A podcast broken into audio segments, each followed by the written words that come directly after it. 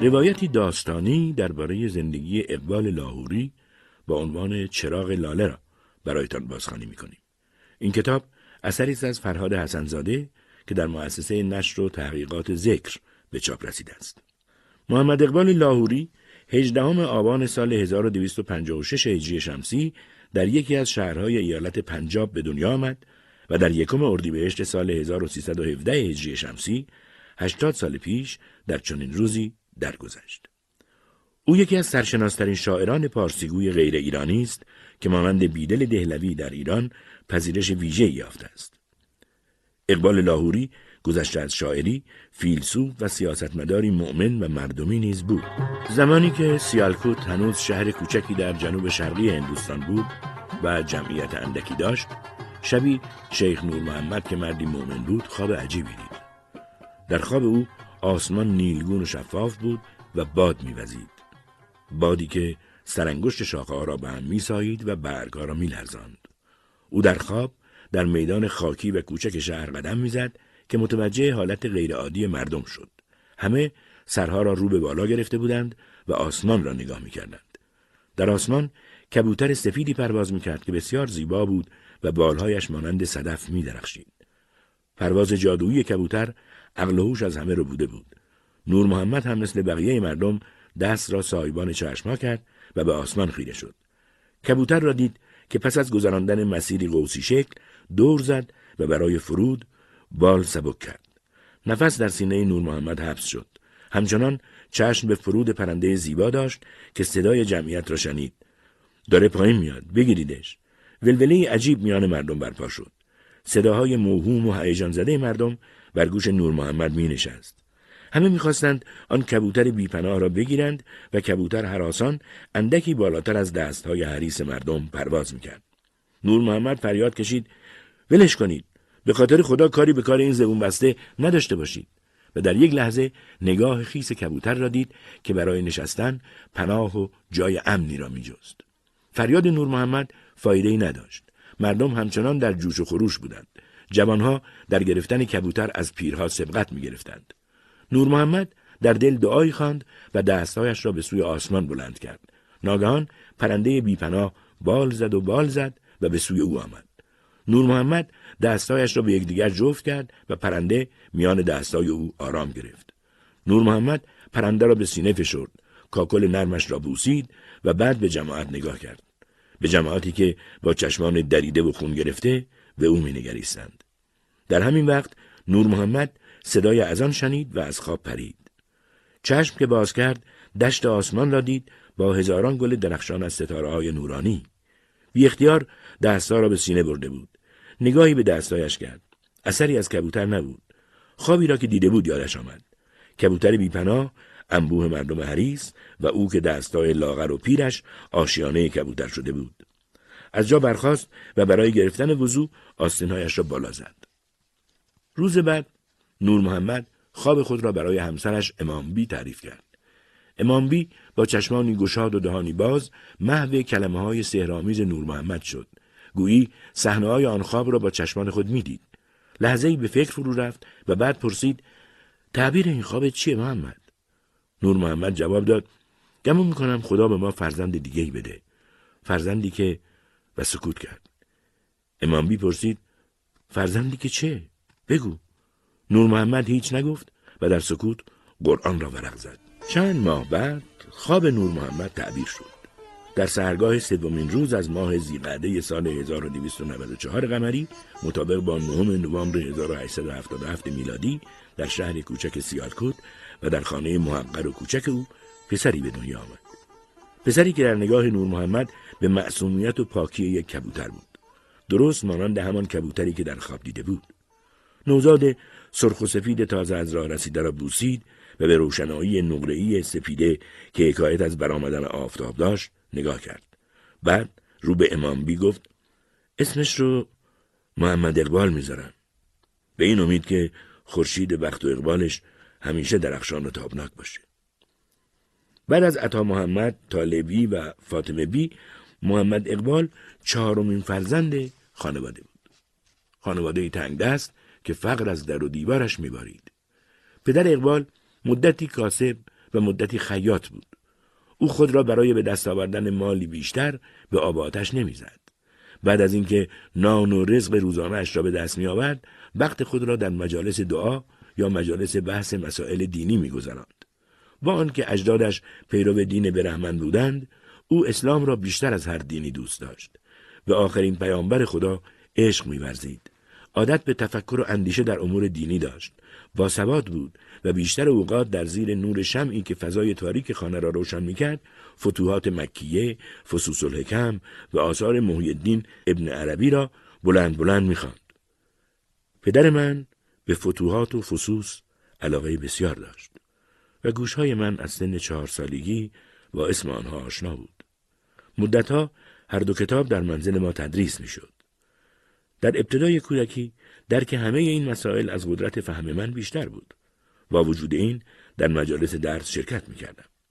بعدها که با زبان عربی آشنا شدم قدرت درک بیشتری یافتم و بر اثر پیشرفت در علم و تجربه شوق و تمایلم هم بیشتر شد. نقش امام بی مادر اقبال هم در آموزش ها و تربیت او خیلی موثر بود. امام بی زنی مدیر، باهوش و مهربان بود.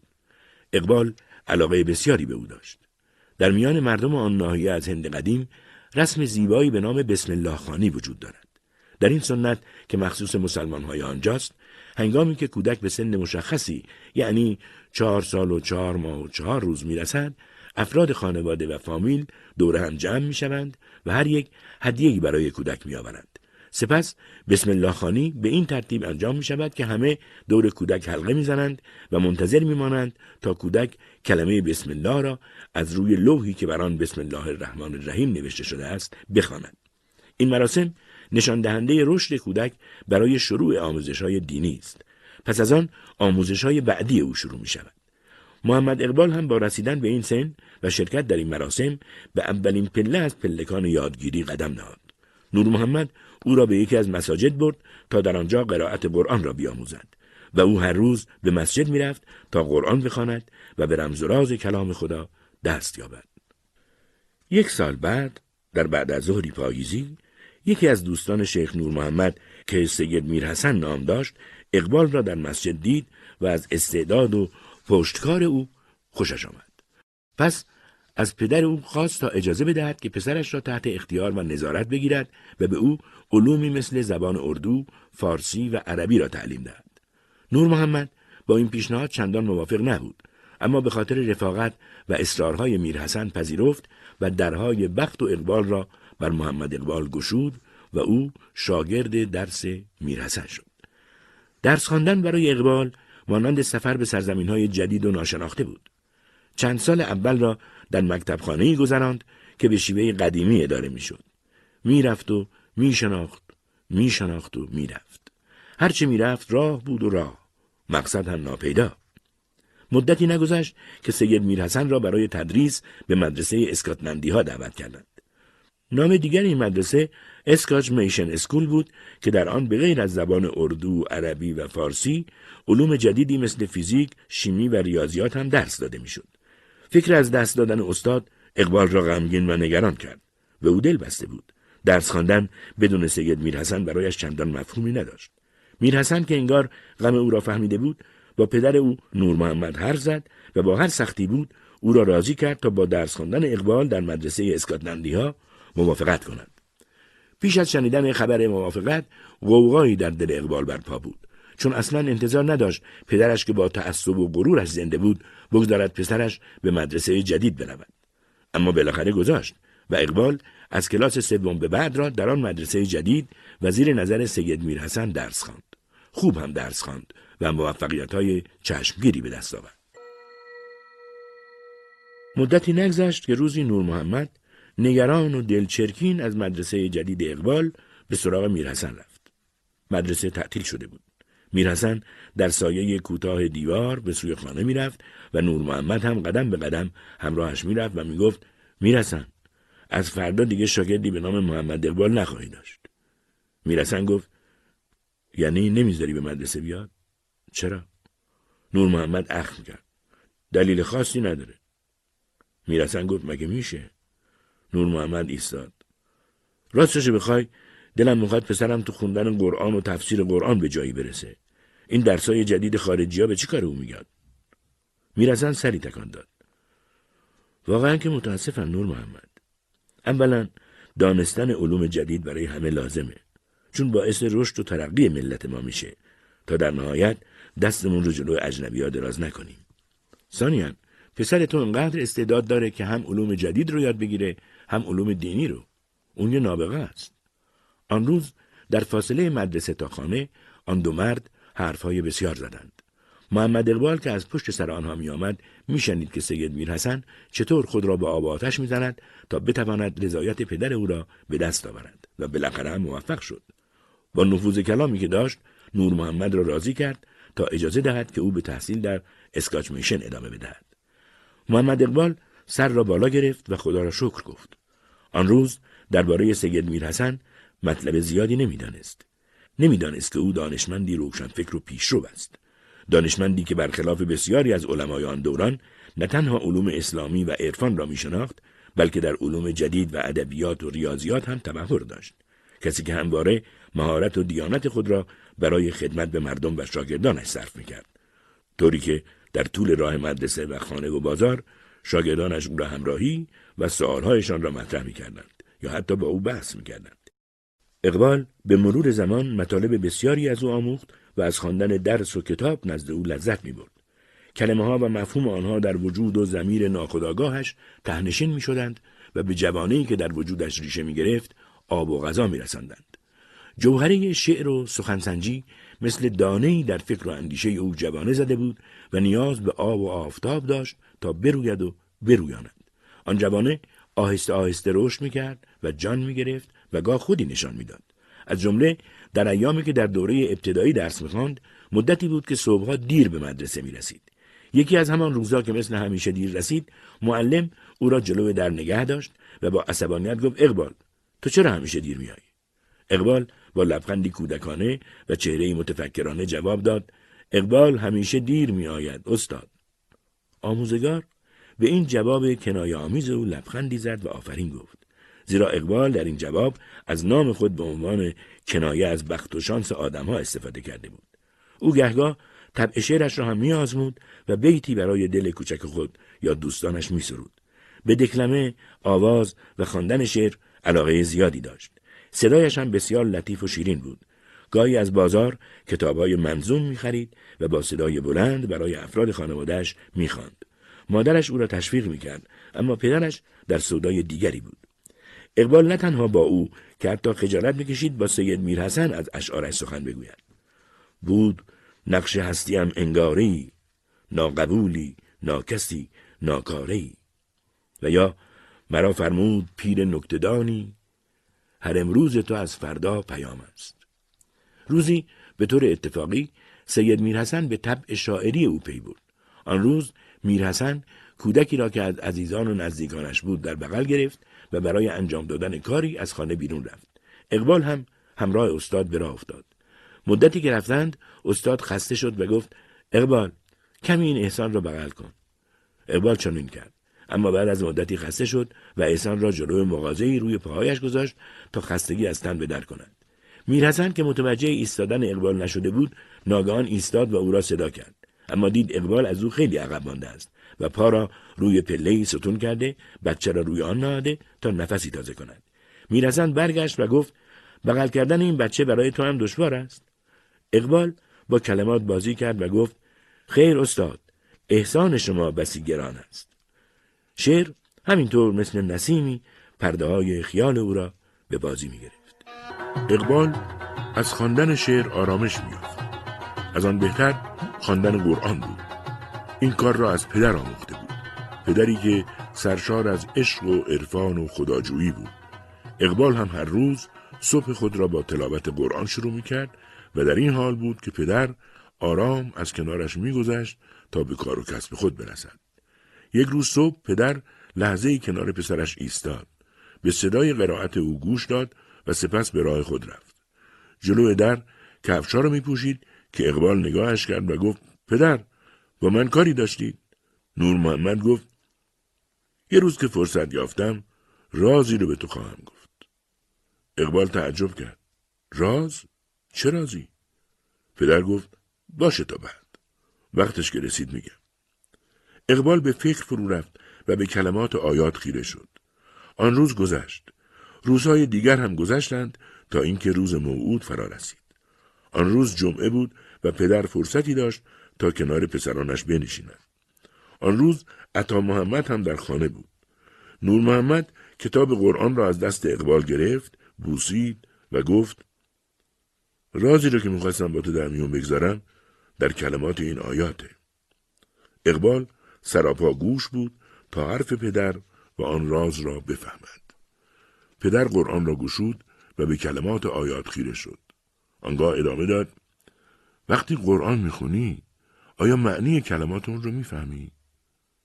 اقبال گفت کما بیش پدر سر تکان داد نه این کافی نیست تو باید قرآن رو بفهمی با تمام وجودت باید اون رو بفهمی نه اینکه اون رو توتیوار بخونی اقبال کمی جلوتر آمد. منظورتون چیه پدر؟ منظورم اینه که قرآن رو طوری بخون که گویی آیات اون بر تو نازل شدند. اون رو عمیق و از ته دل بخون. طوری که بند بند وجودت از فهم اون بلرزه. اقبال سر تکان داد و به فکر فرو رفت. بعدها در بعضی از اشعارش به این موضوع اشاره کرده. ترجمه یکی از آنها که به زبان اردو سروده شده چنین است. تا وقتی که قرآن بر وجدان تو نازل نشود نه راضی می‌تواند مشکل تو را حل کند نه صاحب کشاف. روزها مانند برگای کتابی ورق خوردند و گذشتند. اقبال درسها را به خوبی می‌خواند و کلاسها را با نمره های عالی پشت سر میگذاشت. باز روزی دیگر شیخ نور محمد او را که تازه از مدرسه برگشته بود صدا کرد. از مدرسه و کلاس ها و حال دوست قدیمیش سید میر حسن پرسید. اقبال جواب داد و از موفقیت های درسی چند ماه گذشتهش مطالبی گفت. پدر دست بر شانه او گذاشت و به چشمهای درخشانش خیره شد.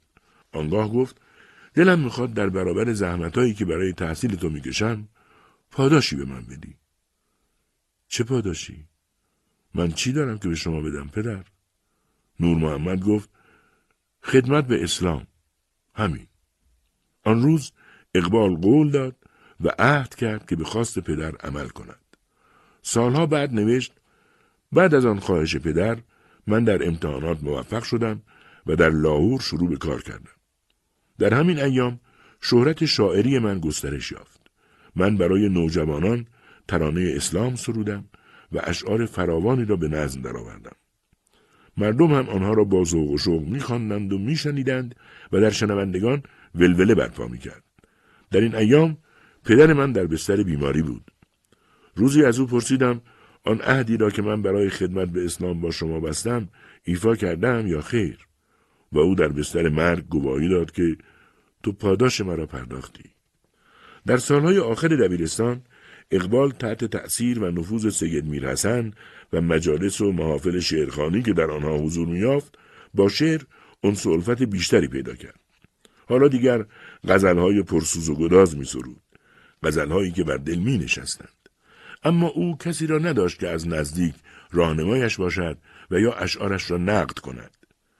شنیده بود که میرزا نوابخان داغ از شعرای مردمی و خوب ساکن شهر دکن است و به صورت مکاتبه ای شعر شعرای جوان را می‌خواند، نقد می کند و پاسخ می‌دهد. اقبال برای او نامه نوشت و چند شعر خود را نیز فرستاد.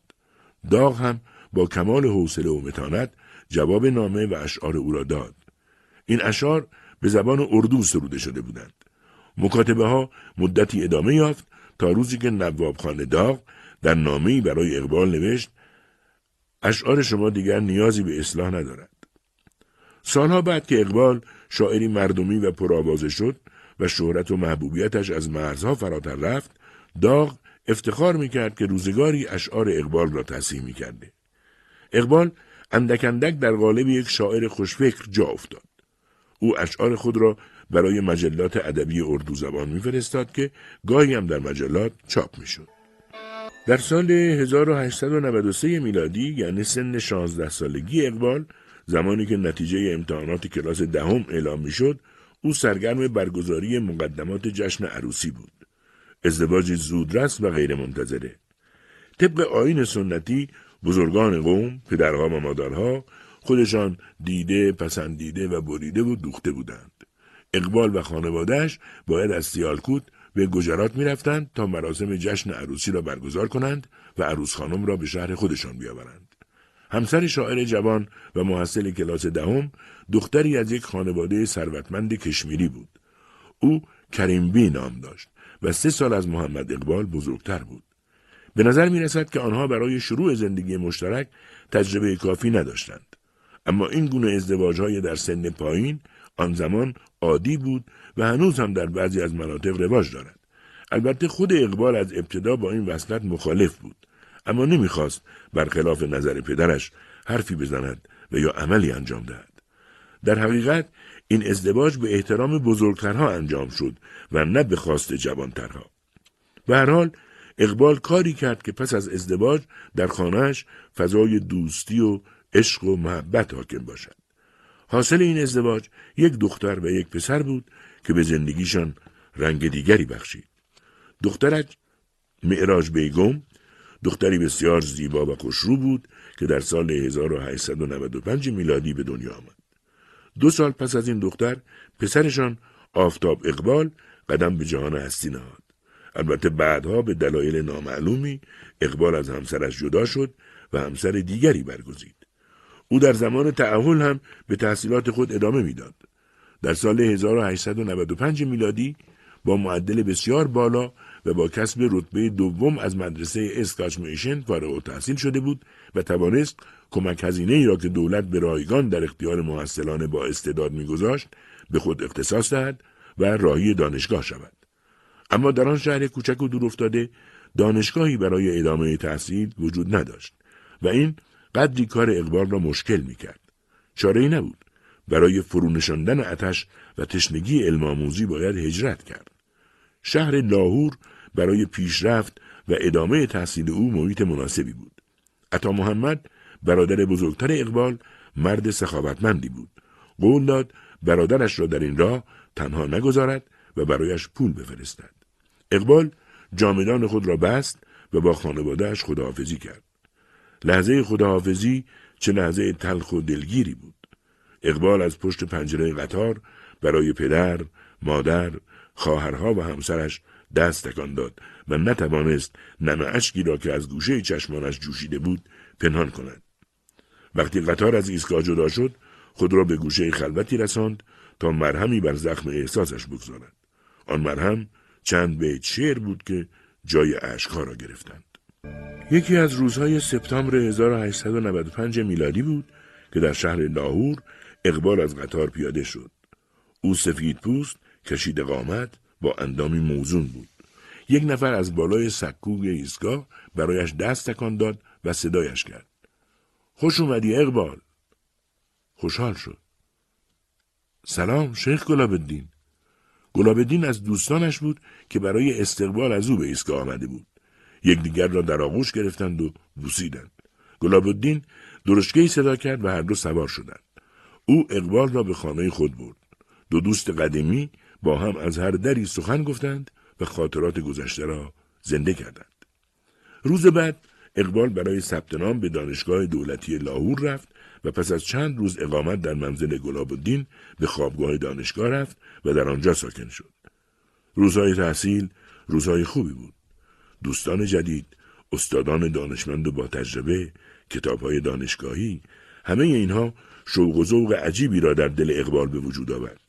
اتاقی که او در آن اقامت داشت اتاق فرهنگ و ادب بود در طول چهار سال تحصیل در همان اتاق زندگی کرد اتاقی که شبها محفل دانشجویان شاعر و ادیب بود و در آن ساعتها شعر میخواندند و بحث و گفتگو می‌کردند یکی از دوستان اقبال در خاطراتش نوشته است من و دیگر دوستان که در پانسیون دانشکده اقامت داشتیم همگی به دور اقبال جمع می شدیم. او همیشه صدر مجلس بود. خودمانی صحبت می کرد.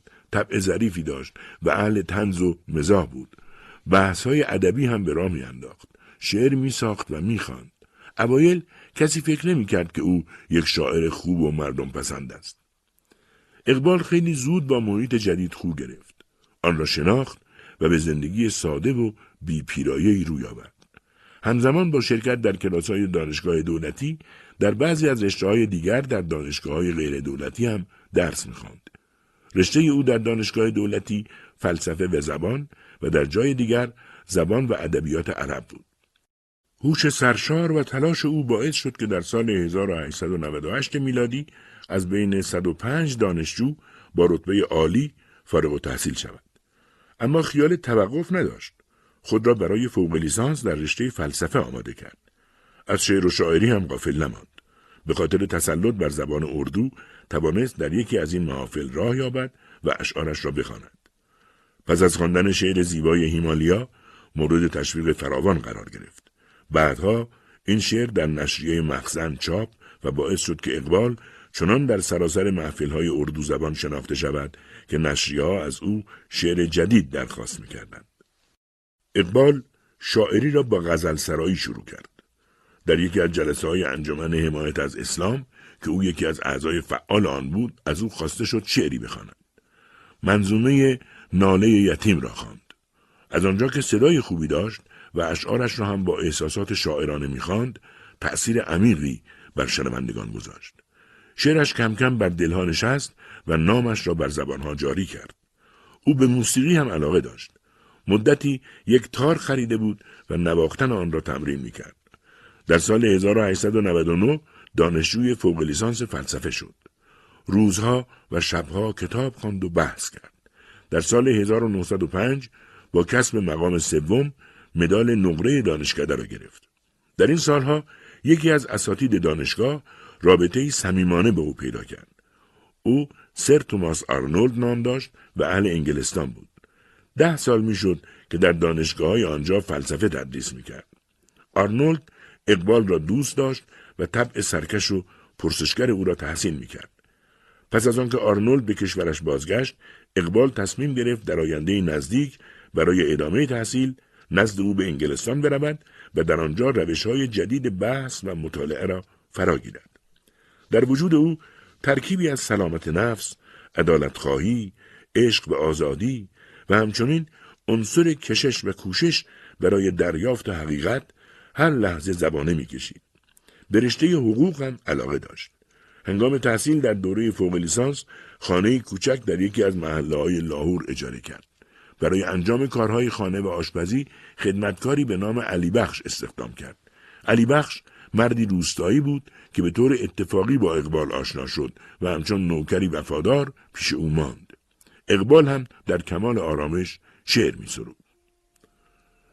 ساحل افتاده گفت گرچه بسی زیستم هیچ نمعلوم شد آه که من کیستم موجز خود رفته ای تیز خرامید و گفت هستم اگر می‌روم گر نروم نیستم. موجز خود رفته رفت ساحل افتاده ماند. این تن فرسوده را پاقی به دامن کشید وان سر آسوده را سوی افقها کشاند. ساحل تنها به درد در پی اون ناله کرد. موج سبکبال من خبر از حال من. پای تو در بند نیست بر سر دوشت چو من. کوه دماوند نیست. هستم اگر می‌روم خوشتر از این پند نیست. بسته به زنجیر را لیک خوشایند نیست. ناله خاموش او در دلم آتش فکن رفتن ماندن کدام؟ ای دل اندیشمند. گفت به پایان را هر دو به هم می‌رسند. اقبال همزمان با گذراندن دوره فوق لیسانس در لاهور به کار هم اشتغال داشت. او با این کار هم مخارج خانواده خود را تأمین می‌کرد و هم برای ادامه تحصیل و خرید کتابها پول به دست میآورد. در دانشکده خاورشناسی استاد رشته زبان و ادبیات و مدتی هم در دانشگاه لاهور استاد رشته فلسفه و زبان انگلیسی بود. در سال 1901 میلادی در امتحان مربوط به پست فرمانداری قبول شد. اما در کمیسیون پزشکی به خاطر ضعف بینایی چشم راست پذیرفته نشد. از دوران کودکی چشم راستش ضعیف بود و در دوران تحصیل همیشه عینک می‌زد. خودش گفته که چشم راستش در سن دو سالگی ضایع شده است. گویا در آن سن چشمش خوب نمی‌دید و پزشکان تصمیم گرفتند از چشمش خون بگیرند. پس به آن زالو انداختند. برای همین آن چشم دید خود را از دست داد. به هر حال تقدیر چنین بود که اقبال فرماندار نشود و راه رشد خود را از مسیر دیگری طی کند تا خدمتش به مردم نیز از راهی دیگر باشد. او تا سال 1905 که راهی انگلستان شد در لاهور ماند و به تدریس در دانشگاه و تعلیف و ترجمه چند کتاب پرداخت. کار خود را در زمینه کتاب با ترجمه شروع کرد. کتاب اولش در ترجمه نظریه توحید مطلق نام داشت و اولین کتابش در تعلیف هم علم الاقتصاد. این کتاب اولین کتابی است در باب اقتصاد که به زبان اردو نوشته شده است. در نوشتن این کتاب پروفسور آرنولد مشوق اقبال بود. از لابلای این کتاب اقبال می توان به اندیشه های بشر دوستانه و وطن پرستانه او در آن دوره از زندگیش پی برد. با آنکه اقبال مسلمان بود، نسبت به هندوها با احترام برخورد می کرد. در آن زمان هندوها و مسلمانان در کنار یکدیگر زندگی می کردند. البته یک زندگی تبعیض‌آمیز چون حکومت در دست هندوها بود و تمام قوانین و مقررات کشور از آنها جانبداری می‌کرد.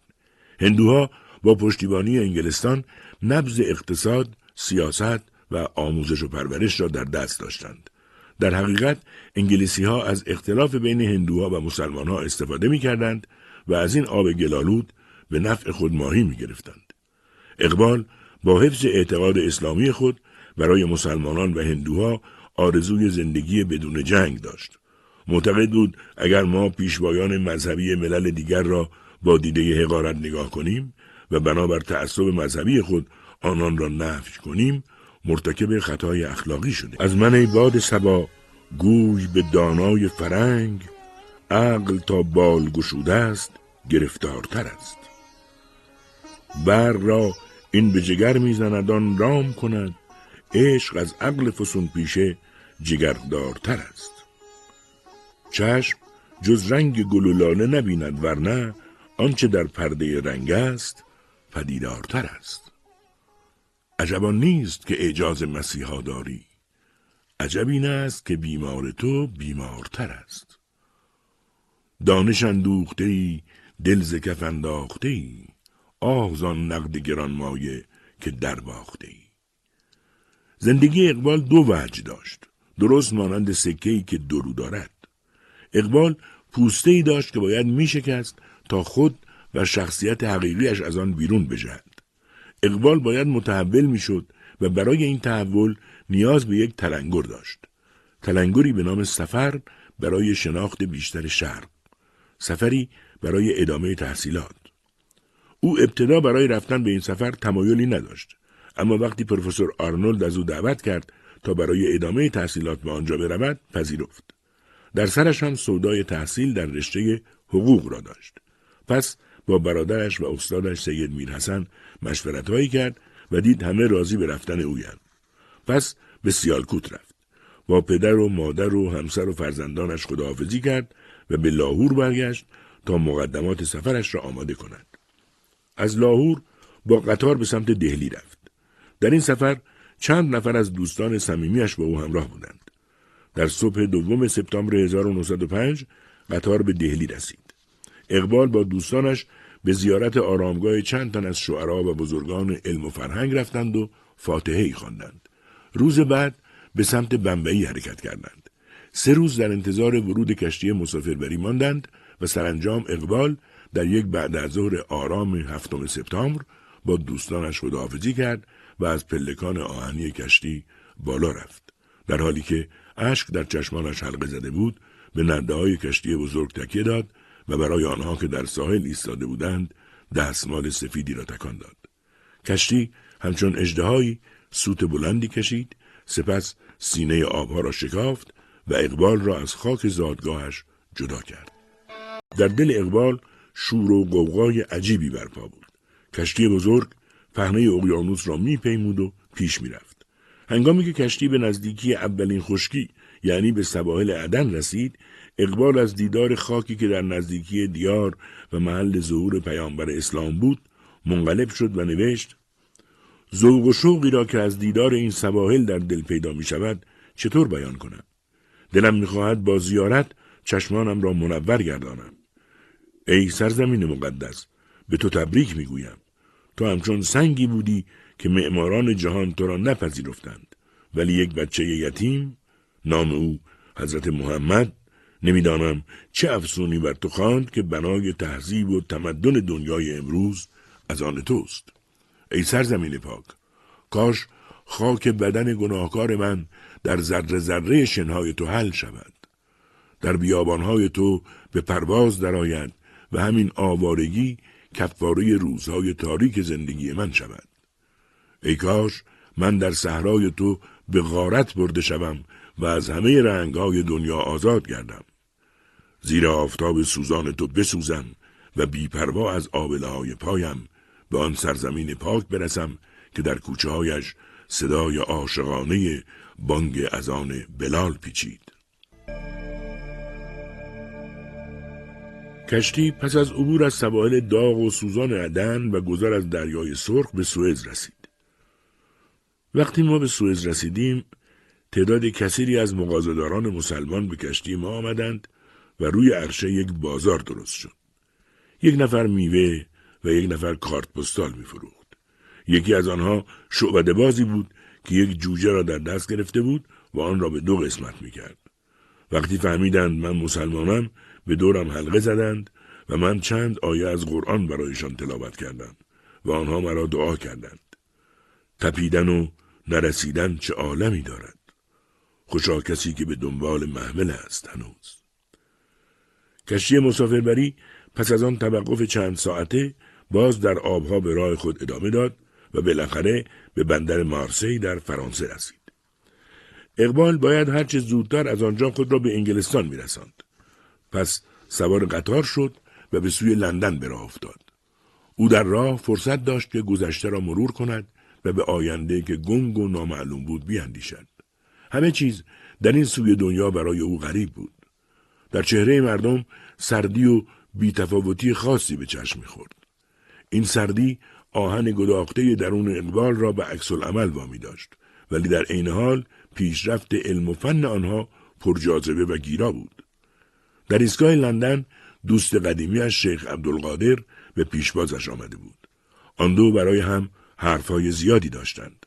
عبدالقادر دوست قدیمیش را به خانه برد و از او پذیرایی کرد. روز بعد اقبال به سوی کمبریج به افتاد. پروفسور آرنولد همه مقدمات ثبت نام در دانشگاه را برایش فراهم کرده بود.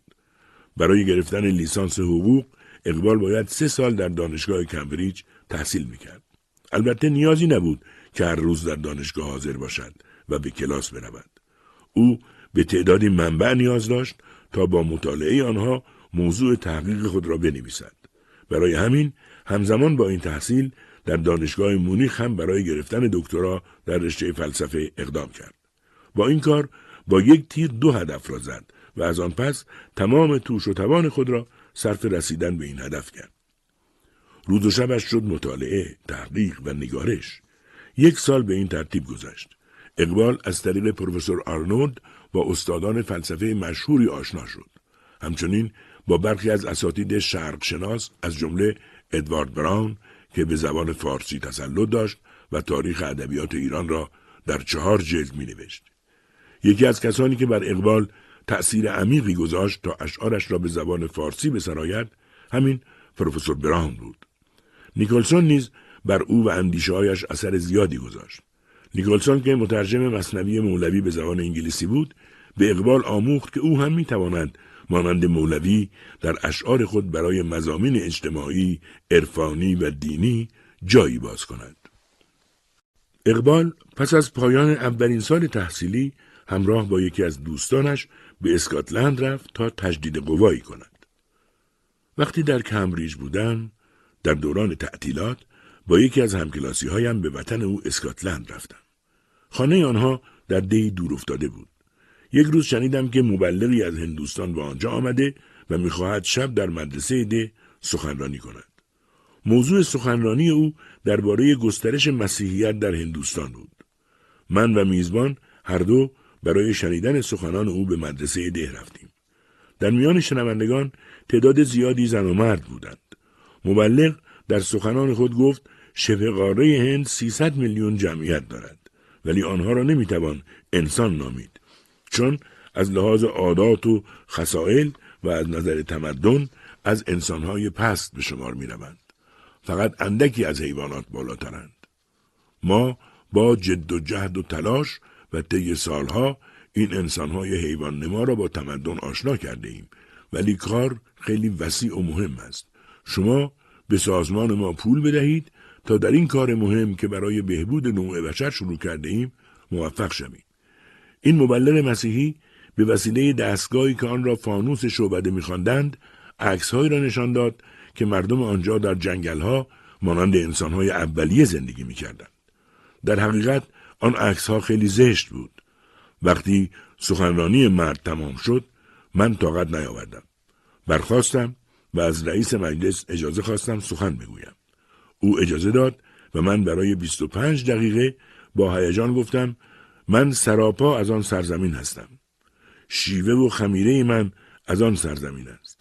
شما می توانید از ظاهر من، از رنگ صورت من و از عادات و حالات من این حقیقت را دریابید.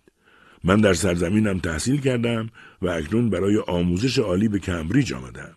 حال شما از ظاهر من و سخنان من می توانید دریابید که آنچه این مبلغ درباره مردم ما گفت تا چه حد صحت دارد. اگرچه ما از نظر سیاسی تحت استعمار قرار گرفته ایم ولی ادبیات ما از آن ماست. تمدن ما مال خودمان است. تاریخ و فرهنگ ما چیزی است که از هیچ نظر از تاریخ و فرهنگ ملت‌های غربی کمتر نیست. این آقای مبلغ فقط از این سبب احساسات شما را برانگیخته است که جیبای شما را خالی کند.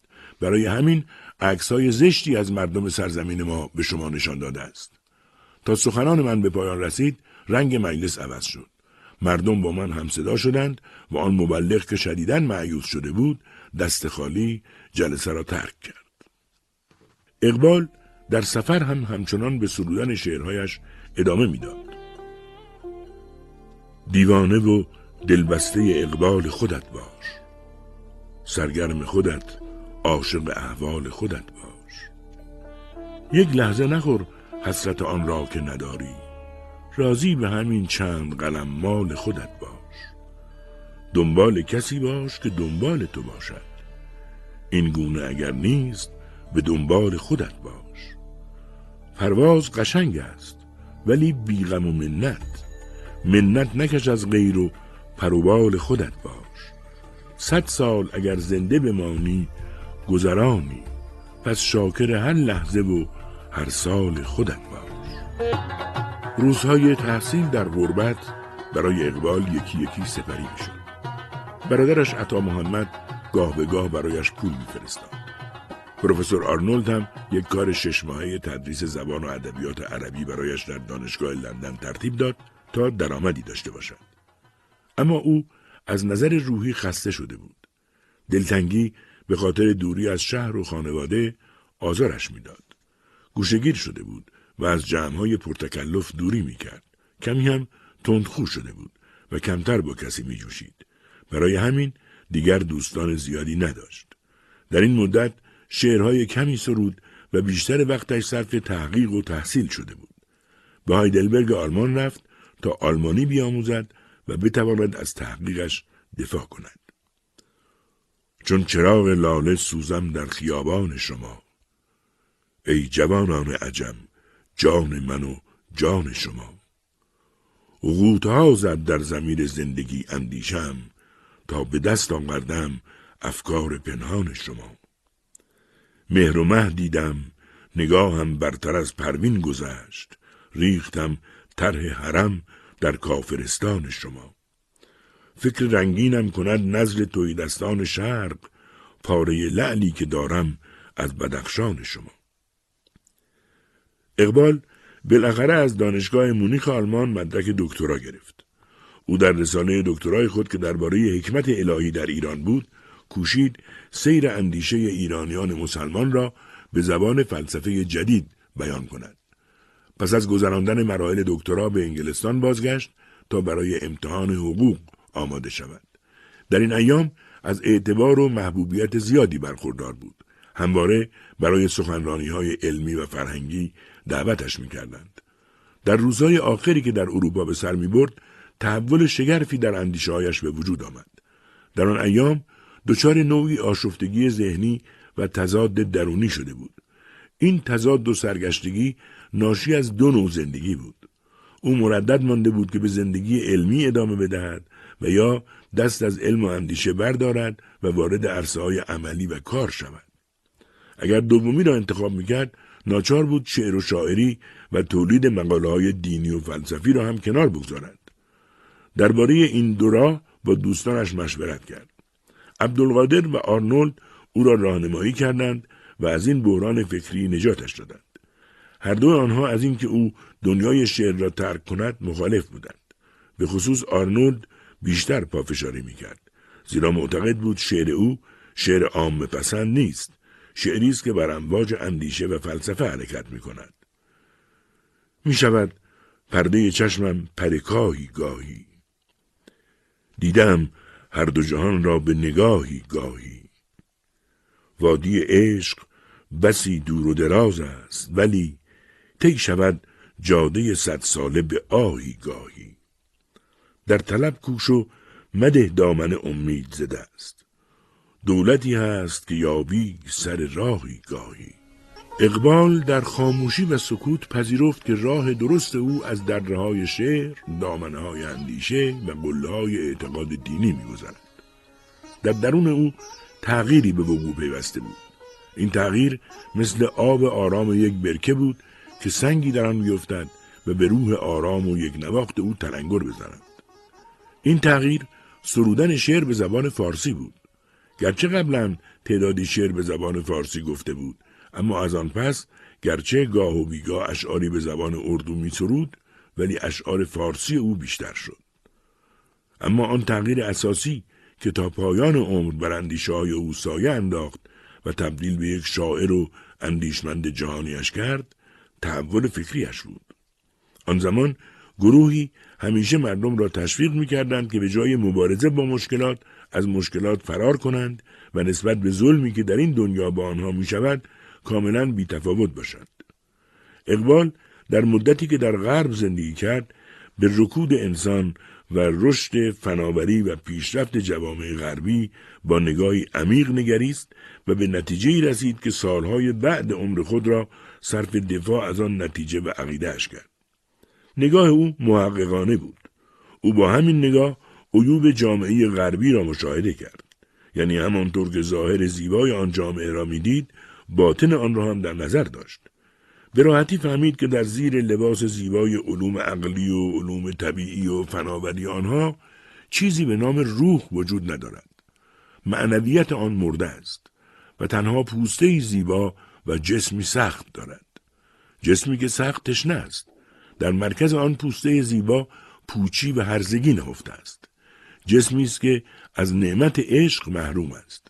در این زمینه سرود که زمن ای باد سبا گوی به دانای فرنگ عقل تا بال گشاده است گرفتارتر است عجبا نیست که اعجاز مسیحا داری عجب این است که بیمار تو بیمارتر است اقبال با اطلاع یافتن از تاریخ اروپا و مقاصد کشورهای سرمایهداری دانست که آنها برای رسیدن به اهداف خود می‌خواهند دنیای اسلام را شقه شقه کنند. در ماه ژوئیه سال 1908 اروپا را ترک کرد و با کولهباری از دانش و تفکرات در لباس شاعری رفت تا رسالت خود را در بیداری و به خداوردن قوم خیش ادا کند. چند روز بعد به بمبئی و سپس به دهلی رسید. در دهلی به زیارت نظام الدین اولیا رفت و تا دیر وقت بر مزار او نشست. سپس به لاهور و زادگاه خود سیالکوت رفت. مردم با دسته های گل به استقبالش آمدند. دانشگاه دولتی لاهور از او برای تدریس دعوت کرد و به ریاست بخش فلسفه آن دانشگاه برگزیده شد. اما این کارها او را راضی نمی کرد. نمی توانست آنگونه باشد که دیگران هستند. تحمل بعضی چیزها را نداشت. پس از دو سال تدریس احساس کرد دیگر قادر به ادامه کار نیست. محیط و مدیریت دانشگاه در تسلط انگلیسی ها بود و این با روح آزاداندیش و آزادیخواه او تضاد داشت.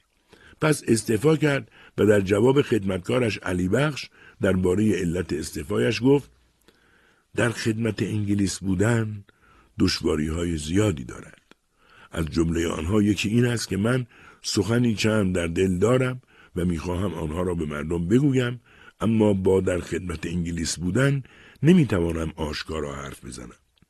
حالا کاملا آزاد هستم که هرچه می‌خواهم بکنم و هرچه می‌خواهم بگویم. ممکن است خاری که از مدتی قبل در دل من خلیده است اکنون درآید. اقبال با کنار گذاشتن شغل دولتی حصار روح خود را از بین برد و افق را برای پرواز پرنده اندیشش باز کرد. از آن پس شغل وکالت را بر همه کارها ترجیح داد. البته وکالت هم چندان درآمدی نداشت اما اقبال به دنبال پول و سود نبود او در خلوت خیش با خدا و کتابها و اشعارش به سر می برد. زندگی در صدف خیش گوهر ساختن است. در دل شعله فرو رفتن و نگداختن است. عشق از این گنبد در بست برون تاختن است. شیشه ما ز تاق فلک انداختن است. حکمت و فلسفه را همت مردی باید. تیغ اندیشه به روی دو جهان آختن است. مذهب زنده دلان خواب پریشانی نیست. از همین خاک جان دیگری ساختن است. اقبال پس از بازگشت از انگلستان اندیشه های متحول شدهش را به صورت منظومه ای سرود.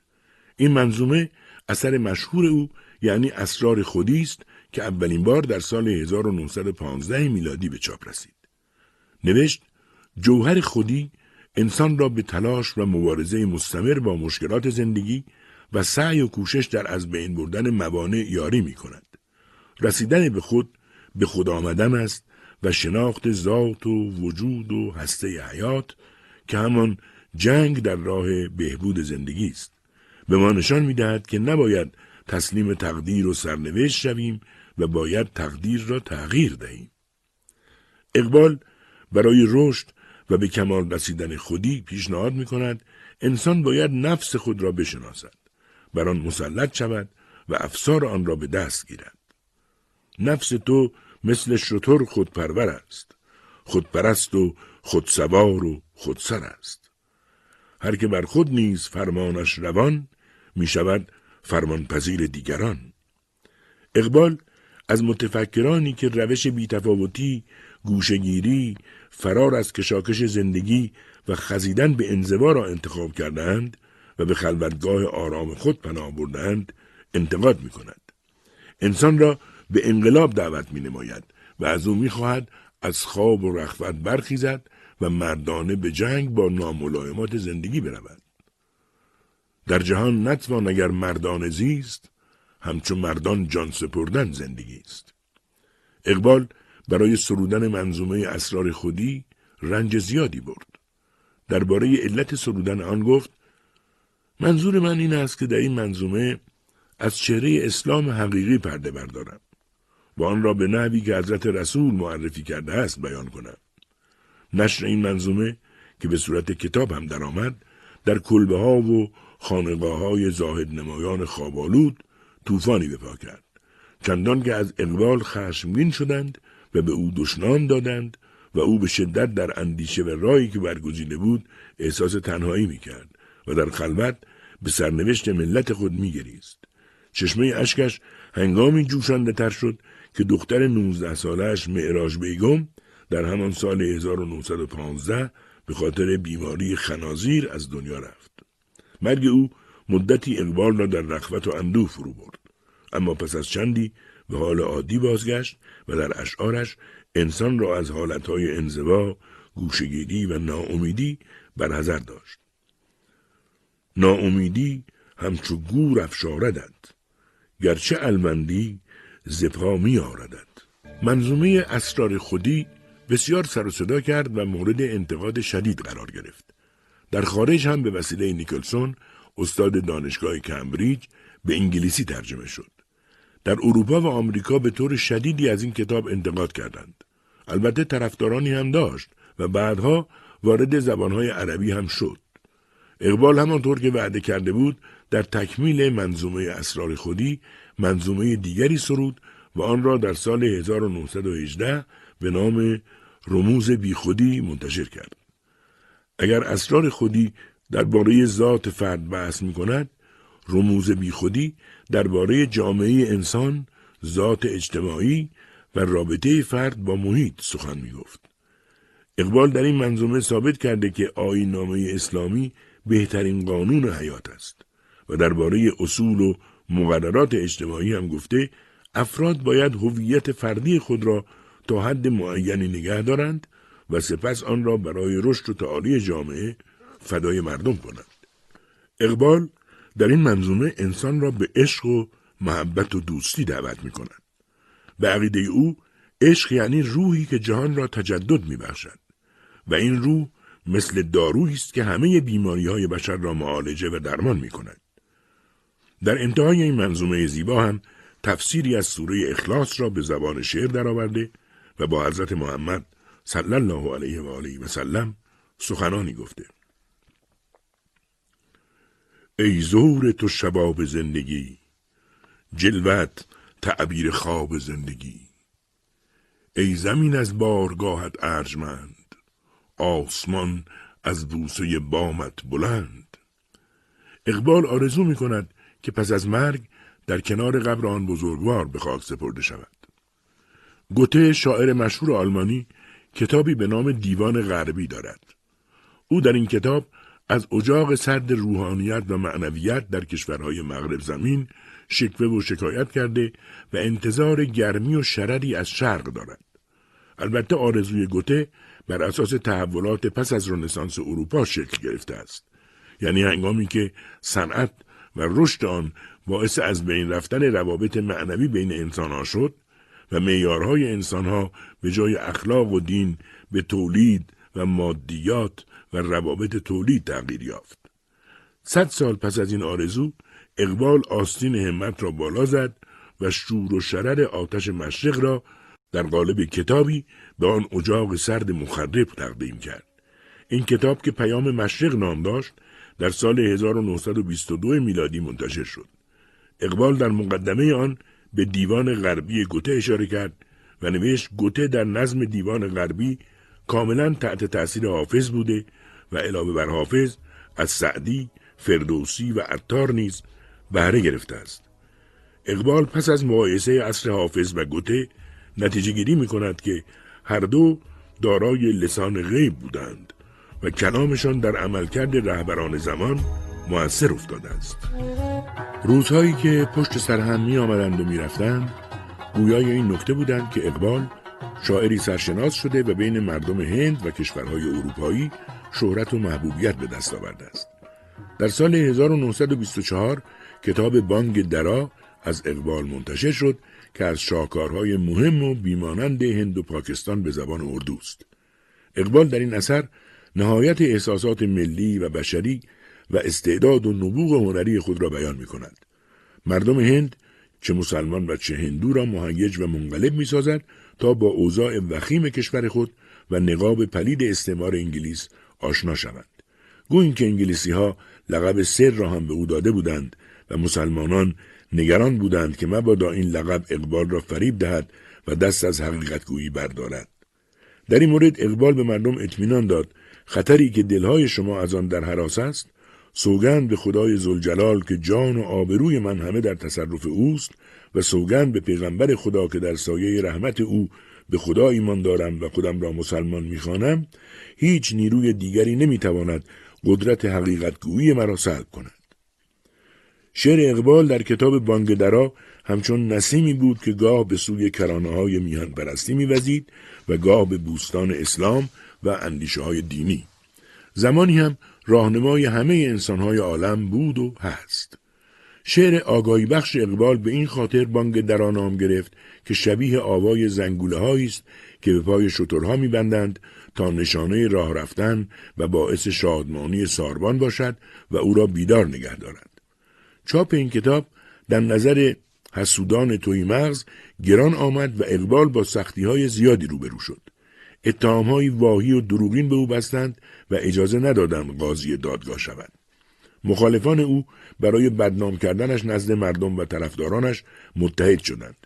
اقبال هم که طبع ظریف و حساسی داشت غمگین و افسرده شد. تصمیم گرفت از لاهور برود و در جایی که هیچ کس او را نشناسد به زندگی آرام و بیهیاهویی سرگرم شود. در واقع سر در لاک خود فرو کند. حتی تلاشهایی هم کرد. اما موفق به هجرت نشد. البته تقدیر چنین بود. زیرا سال بعد از آن یعنی در 1926 داوطلب انتخابات شورای استان پنجاب شد و در این انتخابات به پیروزی رسید. این پیروزی به او نشان داد که در قلب مردم جا دارد و هیاهو کنندگان اقلیتی کوچک هستند که فقط صدایشان مردم را کر می کند.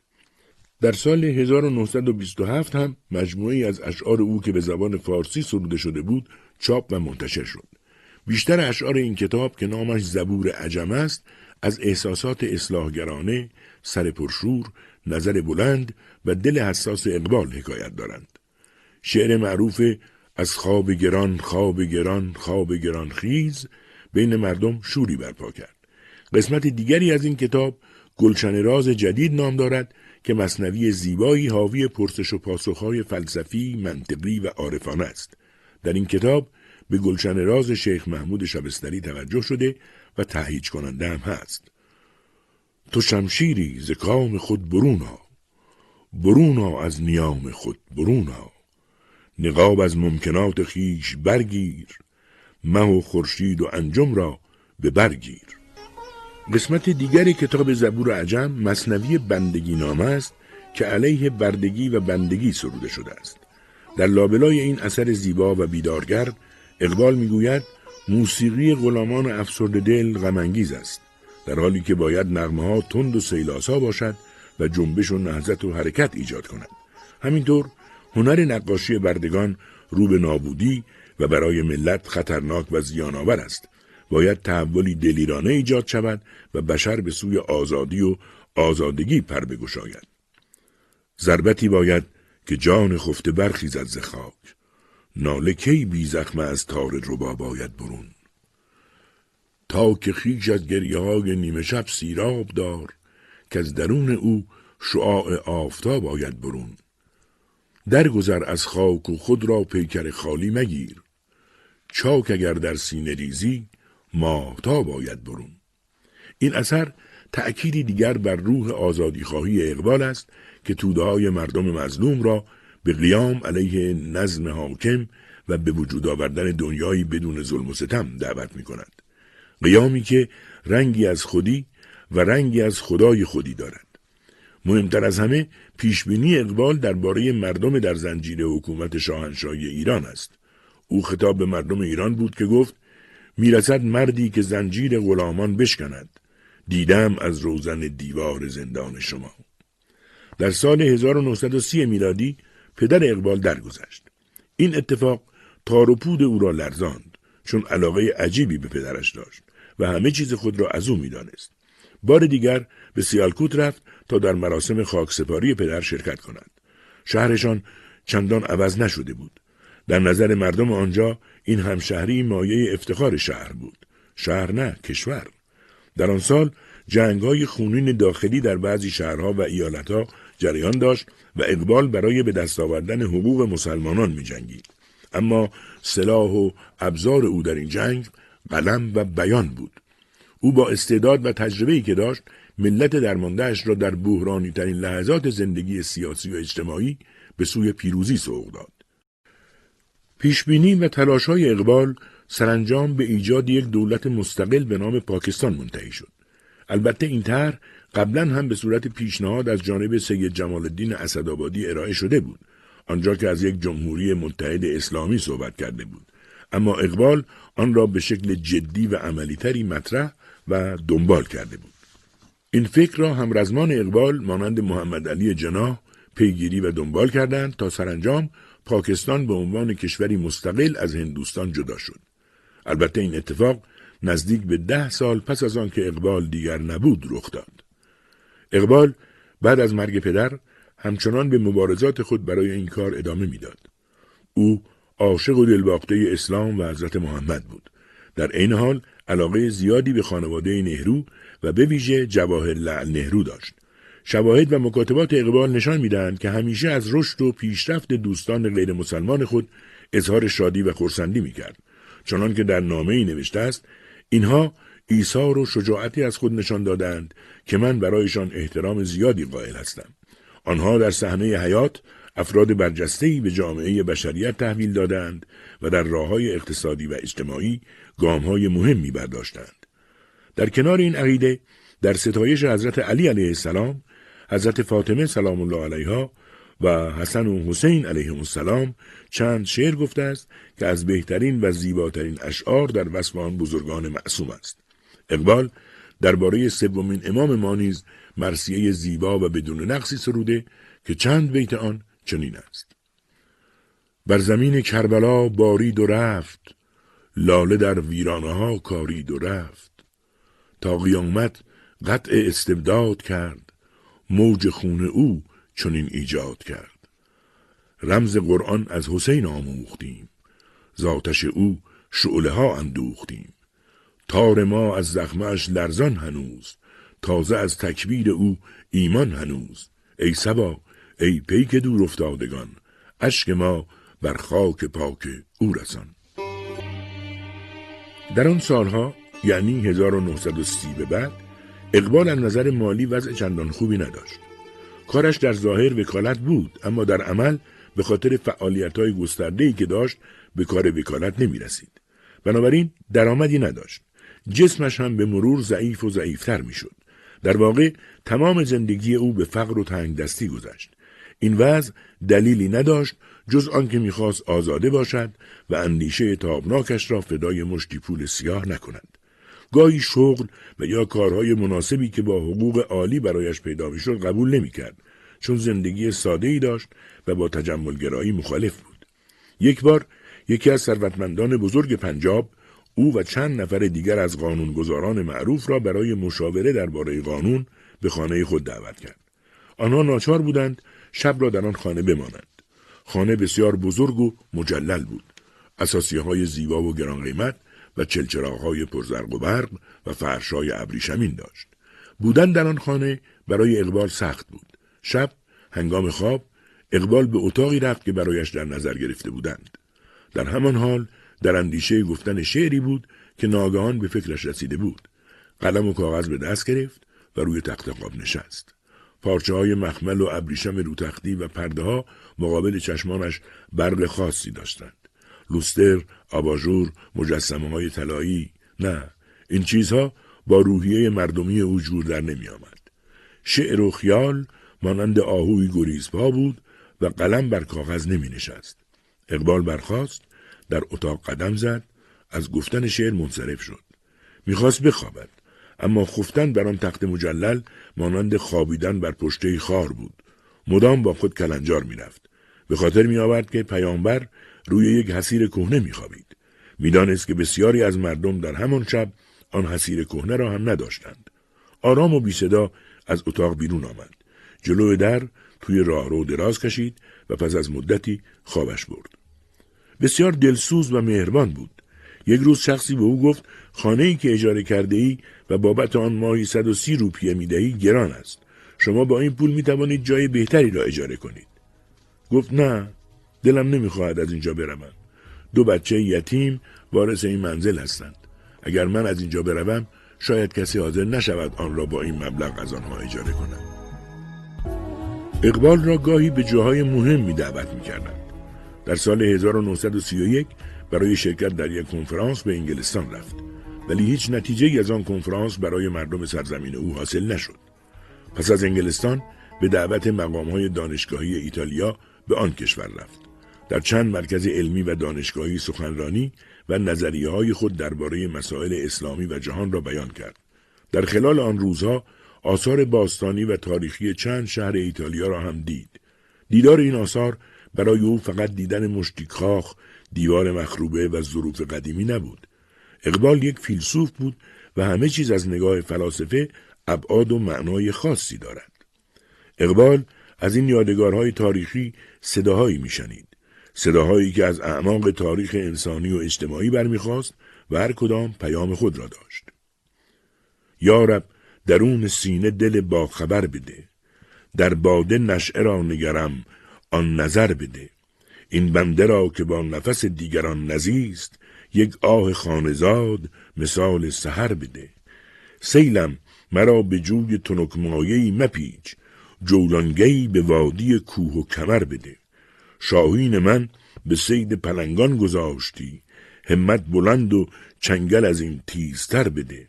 رفتم که تاگران حرم را کنم شکار تیری که نافکنده فتت کارگر بده. خاکم به نور نغمه داوود برفروز هر ذره مرا پروبال شرر بده. در سفر به ایتالیا اقبال با موسولینی ملاقات کرد. درباره این دیدار مهم نوشته های زیادی وجود دارد. از جمله نوشته دارلینگ. دارلینگ درباره ملاقات اقبال با موسولینی می نویسد ملاقات در دفتر کار موسولینی انجام گرفت. موسولینی در سالنی مشغول کار بود. اقبال برای رفتن نزد وی مجبور شد راه درازی را طی کند. هنگامی که به نزدیکی او رسید موسولینی از جا بلند شد و به طرف اقبال رفت و با گرمی از او استقبال کرد. این ملاقات تقریبا چهل دقیقه به طول انجامید. موسولینی نظر اقبال را در مورد ایتالیا جویا شد. اقبال گفت مردم ایتالیا شباهت زیادی به ایرانی ها دارند که بسیار خوشرو، هنردوست و باهوشند و گذشته تاریخی آنها قرنها از تهذیب و تمدن حکایت دارد ولی ایتالیایی ها روحیه ندارند. موسولینی از این حرف بسیار متعجب شد. پرسید پس ایتالیایی ها باید چکار کنند؟ اقبال گفت از اروپا روی برگیرند و به شرق بگروند. اخلاق اروپا رو به زوال می رود. ولی شرق هوای تازه دارد که باید در آن نفس کشید. اقبال در راه بازگشت به سرزمینش به کشور مصر رفت. در آنجا نیز از او به خوبی استقبال شد و با شخصیت های برجسته سیاسی و مذهبی دیدار کرد. سپس با قطار به بیت المقدس رفت. همزمان با سفر اقبال به فلسطین کنگره اسلامی فلسطین آغاز به کار کرد. این کنگره که برای محکوم کردن تجاوزات اسرائیل و پیدا کردن راه مبارزه با این رژیم اشغالگر تشکیل شده بود یک هفته به طول انجامید در جلسه خداحافظه نمایندگان اقبال در سخنرانیش گفت به دلیل آنکه با زبان عربی آشنایی کامل ندارم متاسفانه نتوانستم از جلسه ها و مباحث آن استفاده کافی ببرم. اسلام را اینک دو خطر تهدید می کند یکی از سوی الهاد و مادهگرایی و دیگری از طرف ملیگرایی. ما وظیفه داریم که این روزها با خطرها مقابله کنیم و مطمئن هستم که روح اسلام می تواند هر خطری را منهدم سازد. ملیگرایی چیز بدی نیست. ولی اگر بر اساس اعتدال نباشد یا در آن افراط و تفرید شود ممکن است الهاد و کمونیسم در آن راه یابد. من به شما نصیحت می کنم که قبلا مسلمان شوید. من به شما نصیحت می کنم که قلبا مسلمان شوید. من از دشمنان اسلام نمی ترسم بلکه از خود مسلمانان می ترسم. روز بعد اقبال با کشتی فلسطین را ترک کرد و به سرزمین خود بازگشت. سال 1932 میلادی فرا رسیده بود. اقبال کتابی منتشر کرد که به پاس علاقه به پسرش جاوید نام آن را جاوید نامه گذاشت. این کتاب که به نظر صاحب نظران اوج هنر شاعری و توسعه فکری اقبال است به شیوه کمدی الهی دانته نوشته شده است. در این مصنوی شاعر از تنهایی و بیهمدمی به طبیعت پناه می‌برد و بر ساحل دریا با خود زمزمه هایی می کند. سپس با مولوی به گفتگو می نشیند و درباره حسین منصور حلاج، نادرشاه افشار، ناصر خسرو و نیچه حرف می‌زند. اقبال به آنها درباره اینکه مردم شرق فریب ظاهر کشورهای غربی و فرنگی را خوردهاند شکوه و شکایت می کند. یک بار در یکی از سفرهایش به اروپا شش هزار روپیه برای سفرش به اسپانیا تهیه کردند. اقبال ساعتها درباره این موضوع فکر کرد. او نمی‌خواست مدیون کسی باشد. از سوی دیگر جانش در تب دیدار از اسپانیا میسوخت. بالاخره مجبور شد بپذیرد و مسافر این سفر شود. یک آگهی به روزنامه داد و یک منشی استخدام کرد و به او وظایف و کارهایی را که باید در طول سفر انجام می‌داد گوشزد کرد. سپس تمام آن پول را که برای سفرش اختصاص داده بودند به حساب منشی واریز کرد و با هم عازم سفر شدند. منشی در کار خود استاد بود. به خوبی می‌دانست که سفر با پیرمردی ظریف طبع و شاعر که محبوب قلبهای مردم است آسان نیست. در این حال می‌دانست که سفر با یک فیلسوف بسیار کسل کننده است. اما او به خوبی توانست به وظیفهش عمل کند و کوشید هم سفر و کارپرداز بینقصی برای اقبال لاهوری باشد. سفر به اسپانیا برای اقبال خیلی جالب و پرخاطره بود. در این سفر او مکانهای تاریخی و اسلامی اسپانیا را دید و در دانشگاه مادرید تحت عنوان اسپانیا و فلسفه اسلام سخنرانی کرد. داستان جالبی از سفر اقبال به اسپانیا به یادگار مانده که بیان آن خالی از لطف نخواهد بود. او در زمان دیدار از مکانهای تاریخی و مذهبی از مسجد قرطبه یا کردوبا دیدن کرد. البته این مسجد از 400 سال پیش به این طرف به کلیسا تبدیل شده بود و مسلمانان را با آن مکان کاری نبود. اقبال چون با سابقه تاریخی آن مسجد آشنا بود، حوث دیدار از آنجا را کرد و در همانجا هم نماز خواند. او پس از 400 سال وقفه که هیچ کس در آن مسجد نماز نخوانده بود، زیباترین نماز عمر خود را در آن خاک مقدس به جا آورد. یک پدر روحانی برای اعتراض از راه رسید. اقبال از راهنما خواست به او بگوید یک بار هیئتی از مسیحیان خواسته خود را نزد رسول خدا در مدینه مطرح کردند. پیامبر اسلام آنها را در مسجد نبوی نگه داشت. هنگام عبادت که شد مسیحیان تردید داشتند که آیا می توانند در مسجد عبادت کنند یا خیر. وقتی پیامبر از این مسئله آگاه شد به آنها اجازه داد با خیال راحت عبادت کنند. وقتی پیامبر ما به مسیحیان اجازه می‌دهد تا در مسجد عبادت کنند آیا ما اجازه نداریم در این مکان که روزی مسجد بوده نماز بخوانیم راهنما که اینها را برای پدر روحانی ترجمه کرد و پدر روحانی که عشق اقبال را برای عبادت در آنجا دید ساکت شد و در سکوت به تماشای عبادت او نشست. اقبال با فراغبال و خونسردی نماز خواند و زمین را سجده کرد. این صحنه برای پدر روحانی و دیگرانی که در آن منطقه جمع بودند بسیار جذاب و تماشایی بود. حتی یکی از کشیشها از او به هنگام نماز عکس گرفت. در سال 1933 میلادی هم اقبال به دعوت پادشاه افغانستان به آن کشور سفر کرد تا دولت او را در ایجاد دانشگاه و مراکز آموزشی یاری دهد. اقبال و همراهانش از استقبال دولت مردان و مردم خونگرم افغانی بهرهمند شدند. مردم به مناسبت حضور این اندیشمند اسلامی و همراهان دانشمندش چند مجلس زیافت و سخنرانی ترتیب دادند. در یکی از این مراسم اقبال برای جمعی از اعضای یک انجمن ادبی و گروهی از اهالی علم و قلم سخن گفت. کلام شیرین او همه را بر سر ذوق و شوق آورد. از نظر من هنر یعنی ادبیات و شاعری و تصویرگری و موسیقی و معماری و امثال اینها که هر کدام جداگانه یا به نحوی از آنها یار و خدمتگزار زندگی هستند. من هنر را موجب ایجاد و اختراع می دانم. نه اسباب تفریح. شاعر می تواند زندگی ملت را بسازد و یا ویران کند. شعرای این کشور باید رهبر راستین جوانان کشور باشند. عظمت و بزرگی زندگی را نشان دهند و مسئله مرگ را زیاد مطرح نکنند. زیرا وقتی هنر نقش مرگ را نشان می دهد بسیار ترسناک و مفسد می شود و جمالی که از جلال خالی باشد پیام مرگ دارد. موضوع زندگی ملت ها در مقابل مسائل فقط شکل و صورت نیست. شاعر آن را به مردم ارائه می دهد و از آنها می خواهد که افکار بلند و دورپرواز در ملت ایجاد کند. تفکر با کمک شعرا به وجود می آید و با کمک سیاستمداران یا رشد می کند و یا از بین می رود. اقبال و همراهانش از مکانهای تاریخی و باستانی افغانستان دیدن کردند و درباره آنها سخنها گفتند. سینه افغانستان آرامگاه ابدی افرادی است که نقشهای کوچک و بزرگی بر فرش هنر و اندیشه زدهاند. اقبال به دیدن شهر قدیمی غزنین رفت. شهری که به دست علاءالدین جهانسوز به آتش کشیده شد و هفت شبانه روز در آتش میسوخت. اقبال از امارت شاهانه اما ویرانه سلطان محمود از آرامگاه های حکیم سنایی، سلطان مسعود، سلطان ابراهیم و حکیم بهلول دانا هم دیدار کرد. حاصل سفر اقبال به دیار نزدیک و همسایه برای او جوشش احساسات در برخورد با آثار باقی مانده از گذر سالهای تاریخ بود که در سرودن منظومه جدیدی به نام مسافر متجلی شد. شعرهای مصنوی مسافر به زبان فارسی است و این کتاب که در سال 1934 میلادی منتشر شد حکایت سفر اقبال و عشقایش بر مزار و مقبره ها و بناهای عبرتانگیز خیبره، سرحد، کابل، غزنین و قندهار است. او در این کتاب پس از آشنا کردن خواننده با مکانهای تاریخی و آرامگاه اشخاص مهم بار دیگر بر خودی و توجه مسلمان ها به اصل خود تأکید می کند.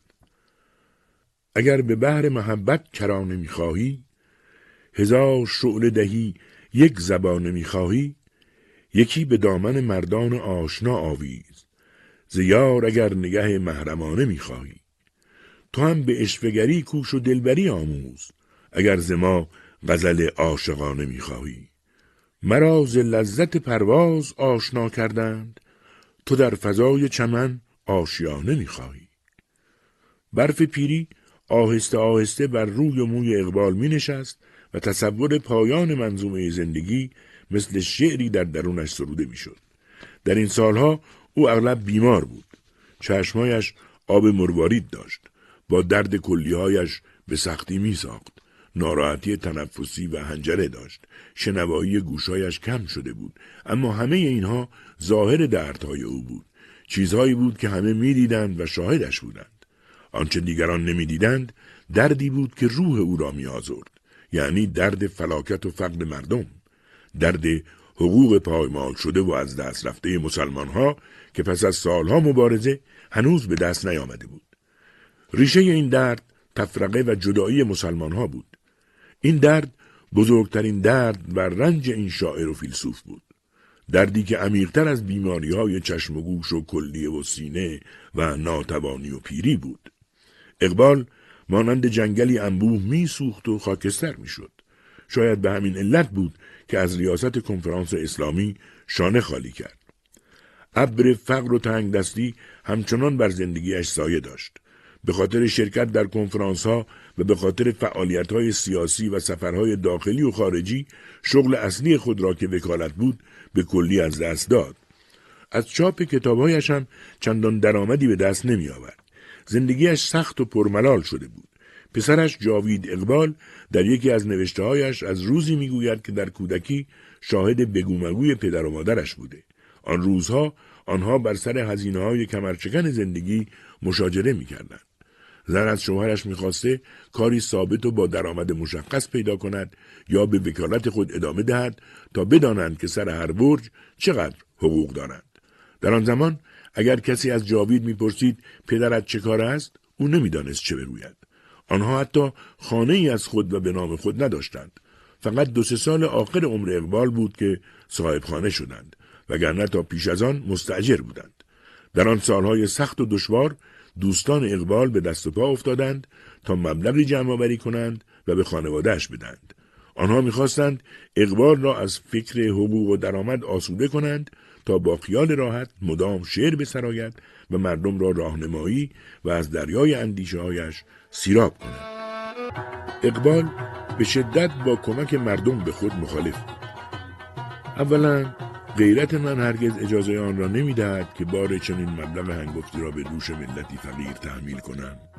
ثانیا هنر هر شاعر و نویسنده‌ای تا زمانی باقی خواهد ماند که خودش هم در کشمکش زندگی شریک و درگیر باشد. کسانی که از هنگامه زندگی دامن خود را فرا میچینند و گوشه عزلت اختیار می کنند تا بدون ریاضت و تحمل سختی در زندگی آرام و آسوده به سر برند از الهامی که تنها از شرکت مستقیم در زیر و بم زندگی به دست می آید محروم می شود. درست است که بیشتر اوقات من در فکر کسب روزی و امور دنیوی تلف می شود. ولی مسلم است که اگر من از کشمکش حیات کنار بگیرم ذوق شاعری من نیز از شور و هیجانی که سرچشمه زندگی است محروم خواهد شد. اقبال نخواست و حتی کوشش نکرد با رسیدن به رفاه و آسایش از فکر معرومان غافل شود و عشق آنان را از دل و جان بیرون کند. او می‌خواست زندگی را آنطور که هست ببیند و از خودی خود برای مبارزه با مشکلات بهره بگیرد و منتظر کمک دیگران نماند. بنابراین از آن پس زندگی فقیرانش را از راه تصحیح برگاه های امتحانی دانشگاه ها و حق و تعلیف ناچیز کتاب ها می بیماری جور با جور که نقص و در نتیجه درد مفاصل هم به آن اضافه شده بود توان او را برای سخنرانی و کارهای تحقیقی می گرفت. بیماری همسر دومش نیز روحیه او را می آزرد. زیرا با بیماری او فضای خانه افسرده و غمگین می‌شد و کسی هم نبود که به پسرش جاوید و دخترش منیره که از او بودند رسیدگی کند. در آن زمان منیره حدود پنج سال و جاوید حدود ده سال سن داشتند. جاوید در کتاب زندگی نامه اقبال می نویسد با دیدن پدر و مادر در بستر بیماری گاهی من و منیره یکدیگر را با ترس و وحشت نگاه می کردیم. ما شش سال تفاوت سن داشتیم. منیره بسیار تنها و منزوی بود زیرا کسی نبود که برای او مادری کند. بیماری زن روز به روز شدیدتر و بدتر می‌شد تا اینکه روزی در مقابل چشمان حیرت زده و معصوم دو کودک چشم از دیدار دنیا فرو بست و جان به جان آفرین سپرد. جاوید می نویسد من با گریه و زاری دست منیره کوچولو را گرفتم و به سوی اتاق پدر رفتم. پدر ما را دید که با ترس و وحشت دم در اتاقش ایستاده ایم و گریه می کنیم. در یک طرف من را و در طرف دیگرش منیره را در بغل گرفت و هر دومان را بوسید. مرگ این همسر اقبال را پژمرده و افسرده تر کرد. دوستان به تسلا و دلداری آمدند. اقبال با تأثیر و اندوه قطع شعری برای سنگ مزار همسرش سرود. حالا دیگر سرودن شعر هم به او آرامش نمی‌داد. او با بچه ها این یادگارهای همسر تنها مانده بود و باید زمان بیشتری را صرف آنان می‌کرد. به خصوص که همسرش وصیت کرده بود بچه ها را حتی برای یک روز هم که شده از خود جدا نکند. در سال 1935 میلادی سومین مجموعه شعر اقبال به زبان اردو چاپ شد.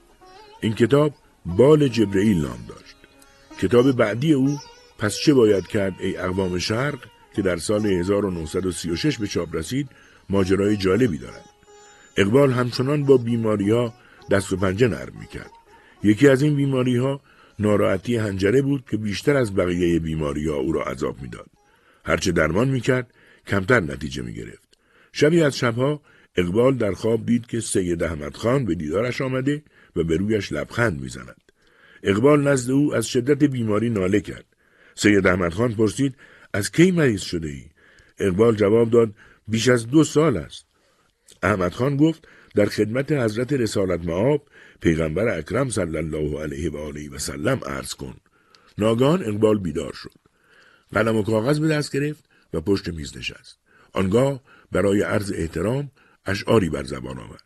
روزهای بعد روی آن اشعار بیشتر کار کرد. سرانجام مصنوی پس چه باید کرد ای اقوام شرق را پدید آورد و منتشر کرد. در شروع این مصنوی از زبان مولوی بشارت می‌دهد که مشرق زمین از خواب گران بیدار شده و با الهام از آیات قرآن راه رشد و ترقی را طی می کند. پیر رومی مرشد روشن زمیر کاروان عشق و مستی را امیر نور قرآن در میان سینش جام جم شرمنده از آینش از نی آن نی نواز پاکزاد باز شوری در نهاد من فتاد چند سالی بود که در ماه زیحجه اقبال خود را برای سفر حج آماده می کرد اما هر بار به دلیل بیماریش موفق به این زیارت نمی‌شد. او به نزدیکانش قول داده بود اگر موفق به زیارت خانه خدا و آرامگاه حضرت محمد بشود هدیه خوبی به مردم بدهد. شاید منظور اقبال از آن هدیه کتاب ارمغان حجاز باشد که اوج و کمان شاعری و بیان اندیشه های فلسفی اوست. آرزوی سفر به مکه و مدینه تنها آرزوی اقبال در سالهای پایانی عمر بود. در نامه به یکی از دوستان نوشت سرمای سفر اروپا مرا رنجور کرد. از سه سال پیش تا کنون بیمارم. بعضی از دوستان توصیه کردند که برای معالجه به آلمان و اتریش بروم. ولی هزینه این سفر را ندارم. علاوه بر آن در حق فرزندانم بی انصافی می دانم در این روزهای آخر عمر که زندگیم پایان می گیرد برای وجودم تا این حد خرج کنم. تنها آرزویی که هنوز در دل دارم این است که برای زیارت خانه خدا به مکه بروم و بر مزار آن وجود مقدس حضرت محمد صلی الله علیه و آله و سلم حاضر شوم. من بدون اطمینان کامل به شعور انسانی و فردی حتی یک لحظه هم نمی‌توانم زنده بمانم. این اطمینان را من از ذات گرامی پیغمبر اسلام حاصل کردم. ذره ذره وجود من از جذبات احسان آن حضور پر می شود. روح من چنان حالتی می خواهد که فقط می توانم از روزه مقدس آن حضرت به دست آورم. اگر خدا توفیق دهد حج من شکلی از اظهار تشکر خواهد بود اقبال هرگز توفیق زیارت خانه خدا و اظهار تشکر را نیافت اما از راه قلب سرشار از معنویت پیامبر شد در روزهای آخر عمر قدرت بیناییش خیلی کم شده بود طوری که نمی‌توانست مطالعه کند از پسرش جاوید می‌خواست برایش روزنامه بخواند تا در جریان اخبار و مسائل روز باشد البته بیشترین دلنگرانی او از کتابهایی بود که خیال داشت بنویسد دوستانش هر روز عصر به دیدارش می آمدند. آنها دور هم می نشستند و از هر دری سخن می گفتند. به خصوص از مسائل سیاسی روز مثل نفوذ سرطانگونه اسرائیل در سرزمین های فلسطینیان در پیامی که به مناسبت سال جدید میلادی از رادیو لاهور پخش شد اقبال چنین گفت زمان حاضر افتخار دارد که از نظر علم و دانش و اختراع علمی به های بیمانندی دست یافته است. امروز بود مکان و زمان رو به کاهش می رود و انسان با افشا کردن رازهای طبیعی و استفاده از نیروهای آن به منظور نیل به مقاصد خیش به پیروزی های حیرت انگیزی دست می آبد.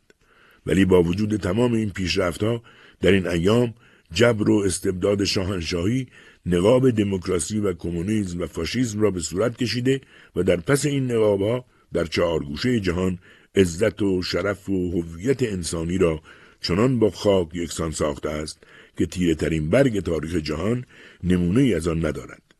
امروز ثابت شده است افراد به اصطلاح سیاستمدار شیاطین قتل، غارت، ظلم و ستمند.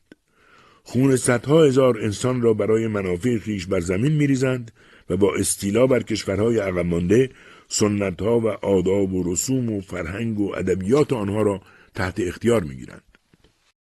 در اواخر ماه ژوئیه سال 1938 جواهر لعل نهرو برای دیدار اقبال و به دعوت او به لاهور آمد. آنها با وجود اختلافات عمیق مذهبی و سیاسی در فضای آرام و دوستانه به گپ و گفت پرداختند. نهرو در کتاب هندوستان چگونه ایجاد شد می نویسد اقبال چند ماه قبل از رحلت مرا یاد کرد. او در آن هنگام زمینگیر شده بود. من نیز با نهایت خوشبختی دعوت ایشان را پذیرفتم و به خدمت او رسیدم. احساس می کردم با وجود اختلافات سیاسی تا چه حد با هم وجه اشتراک داریم و این را نیز دریافتم که کار کردن با شخصیتی مثل اقبال چقدر آسان است. در این ملاقات یاد ایام گذشته تازه شد و پیرامون موضوعهای مختلف صحبت کردیم.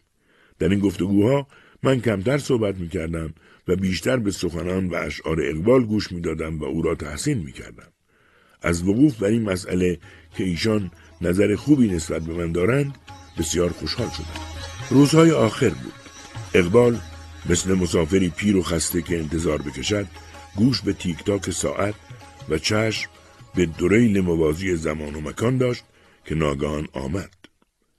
قطار مرگ بالاخره آمد و او را که آماده سفر بر تخت دراز کشیده بود با خود برد.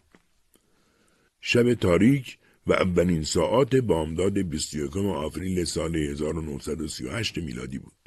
باد بهاری درختان تازه بیدار شده را نوازش می‌کرد و سقف آسمان پر از الماس ستاره های درخشان بود.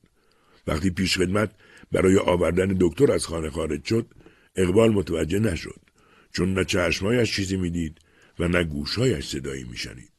سینهش با نفسهای نامنظم بالا و پایین می‌رفت و با صدایی خستار از گلوی پر از دردش خارج می‌شد.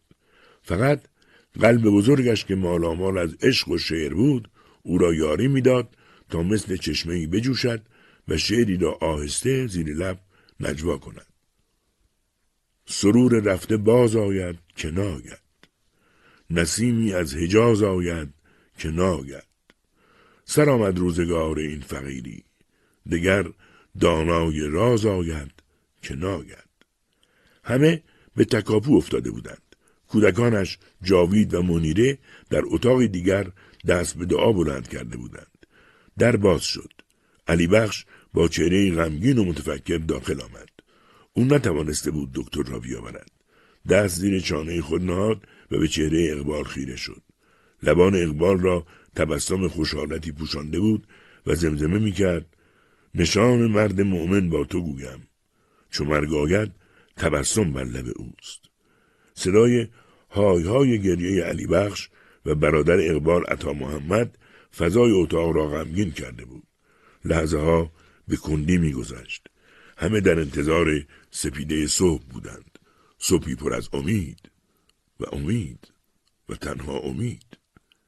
صدای اذان مسجد مثل نسیمی نرم و سبک به داخل خانه وزید. از آن که تمام شد اقبال نفس عمیقی کشید و لحظه ای مکس کرد. بعد دست علی بخش خدمتکار با وفایش را که در میان دستایش بود بالا برد و روی سینهاش گذاشت. دست علی بخش می لرزید. اقبال گفت علی بخش اینجام درد می‌کنه. باران اشک روی گونه های علی بخش غلطید و فرو چکید. آنگاه پرسید قلبتون؟ و سینه آقا را لمس کرد. اقبال به آرامی چشمها را بست سرش رو به قبل خم شد و زیر لب گفت الله و دیگر هیچ. بقیهش را نتوانست بگوید. قلب بزرگش زیر دستان نعیف علی بخش از حرکت باز ماند. بادی وزید و چراغ لاله را برای همیشه خاموش کرد. خبر مثل برق همه جا گشت و دل عاشقان و شیفتگان او را به درد آورد. مدرسه ها دانشکده ها و اداره های اسلامی تعطیل شدند. همه رخت عذا پوشیدند و اطراف خانهاش گرد آمدند تا برای آخرین بار چهره او را ببینند و با او ودا کنند. بعد جنازهش را برای خاک سپاری روی دوش گرفتند و بردند و در مسجد پادشاهی لاهور به خاک سپردند. دولت افغانستان به پاس شناسی از این شاعر و متفکر مسلمان سنگ مزاری بسیار زیبا تراشیده شده از سنگ مرمر به آرامگاه او هدیه کرد. سخنها رفت از بود و نبودم. من از خجلت لب خود کم گشودم. سجود زنده مردان می‌شناسی ایار کار من گیر از سجودم. چو رفت خیش بربستم از این خاک همه گفتند با ما آشنا بود. ولیکن کس ندانست این مسافر چه گفت و با که گفت و از کجا بود.